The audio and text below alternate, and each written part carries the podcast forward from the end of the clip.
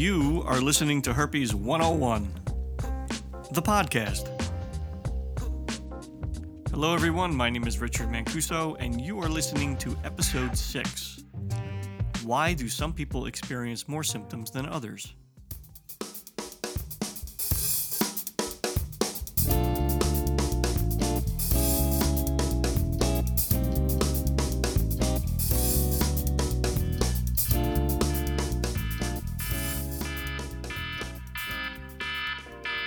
Jessica woke to the blasting horn sound on her phone. She set the alarm this way on purpose because, well, she's quite the heavy sleeper. Reaching over to the nightstand, desperately searching for the snooze button like a fish flopping around on dry land, she didn't feel right. Something was off, and she knew it. Oh, that's not right. She said to herself as her head was slightly spinning. Slowly, she rolled over on her back and began staring at the ceiling inside. As she did this, she felt feverish, sore, and something odd was going on downstairs between her legs. Oh, damn. She knew what this was. Every damn month. What is triggering this? And why does this keep happening to me? How many pills do I have to take to make this go away? David decided to hit the gym after work because he had been putting it off for way too long. A few days have gone by and work was keeping him late, so he didn't have time. Later that evening, while at the gym, he felt something odd at the base of his penis. What is that? Is that a pimple? Um, maybe it's an ingrown hair. I, I don't know. David walked into the bathroom stall for some privacy and decided to take a look. Well, it's either a pimple or an ingrown hair. Taking his two thumbs and placing them on either side of this tiny bump, he squeezed and it popped. Ooh, ow, that hurt. Oh man, I, I guess it was a pimple. Denise was in a hurry and she was running late. She needed to get ready for work and was clearly running out of time. While in the shower, she remembered about her date later that evening and decided to trim up her legs and vagina, just in case. The potential for sex was there, so why not be prepared, she thought. God, I hope he doesn't say anything dopey right before sex again. She mumbled to herself and started to laugh a little. Later that afternoon, sitting at her desk during a conference call, she felt some tingling and a little itchy. Hmm, you know, maybe I shaved a little too hard this morning. I'll go take a look. While standing in the stall with one leg on the toilet, she decided to take a look. Totally weird. There's nothing there. Oh well, whatever.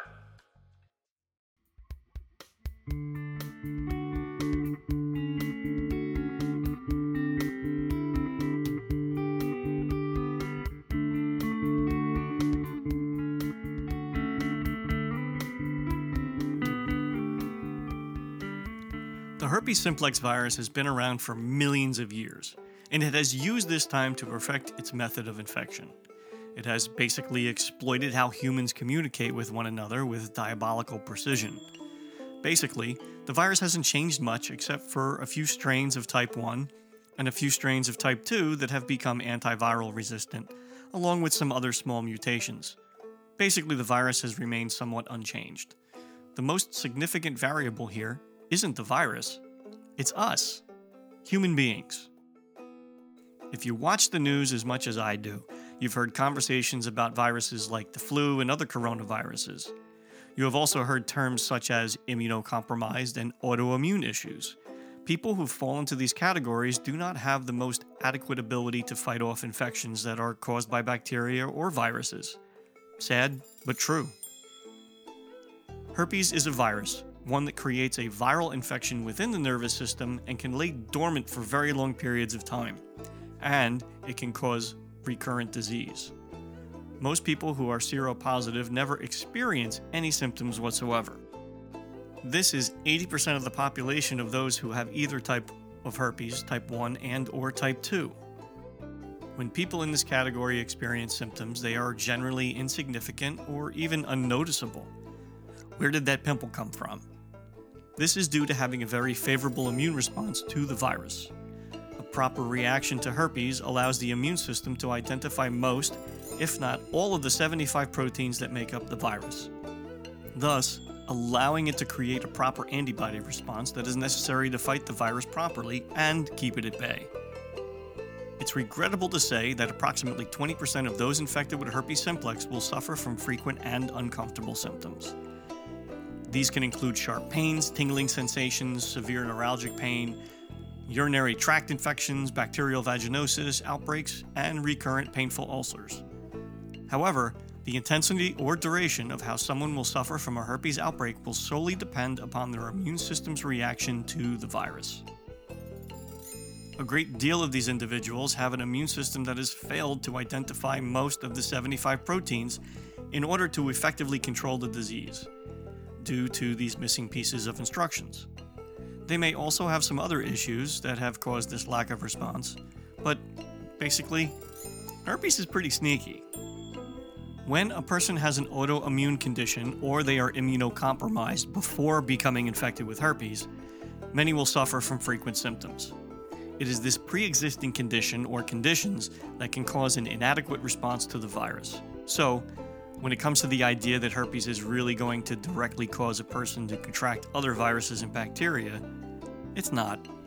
It's all up to your immune response, not herpes with the exception of herpes causing a two to threefold increased risk of contracting HIV.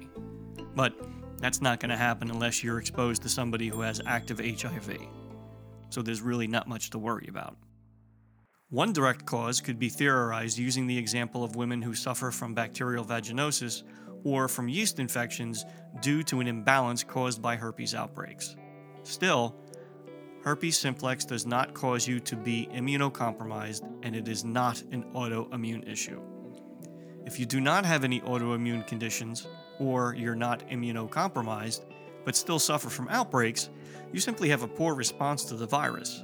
This doesn't mean your immune system is terrible or that it sucks, just the response to herpes does. Although, an argument could stand quite firm that a situation as such as that does indeed suck. An autoimmune disease is a condition in which your immune system mistakenly attacks your body's cells. In conditions like this, the immune system mistakes parts of your bodies as foreign invaders instead of recognizing them as good cells. Multiple sclerosis, rheumatoid arthritis, inflammatory bowel disease, lupus, type 1 diabetes, Addison's disease, Graves' disease, and Hashimoto's uh, thyroid disease. But herpes is not a disease that causes the immune system to attack itself. Still, a lack of response to the virus caused by having any of these conditions will indeed allow the virus to emerge and reproduce more often.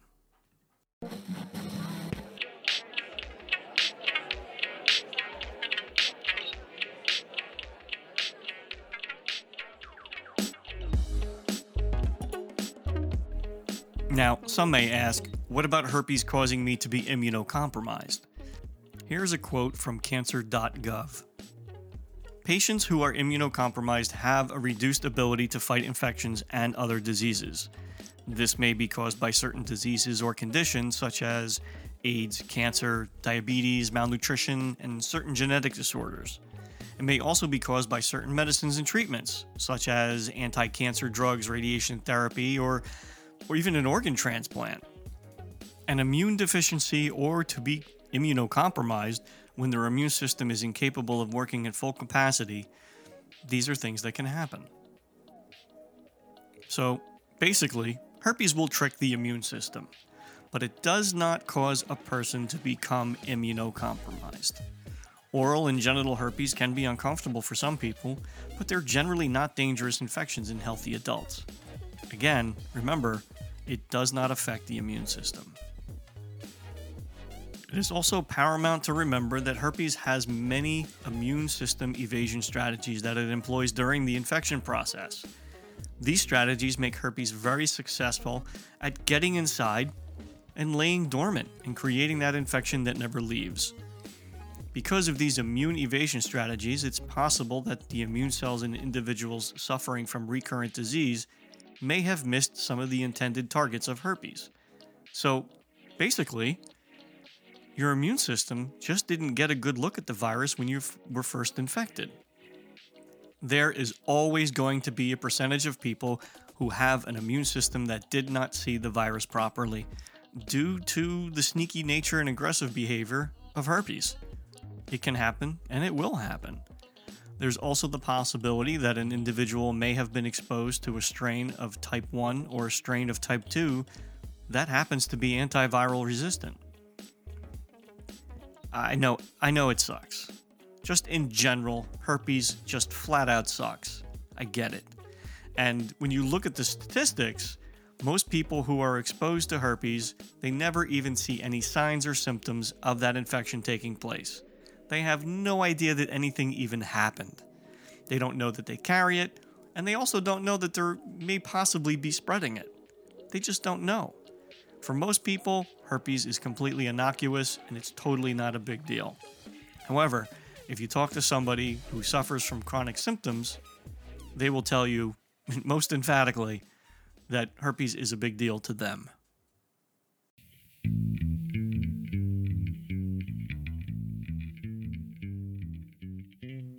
I'd like to thank you for taking the time to listen, to hang out, to maybe even possibly learn something, and I hope that this episode in some way gave you some insight and some better understanding. Thanks for listening.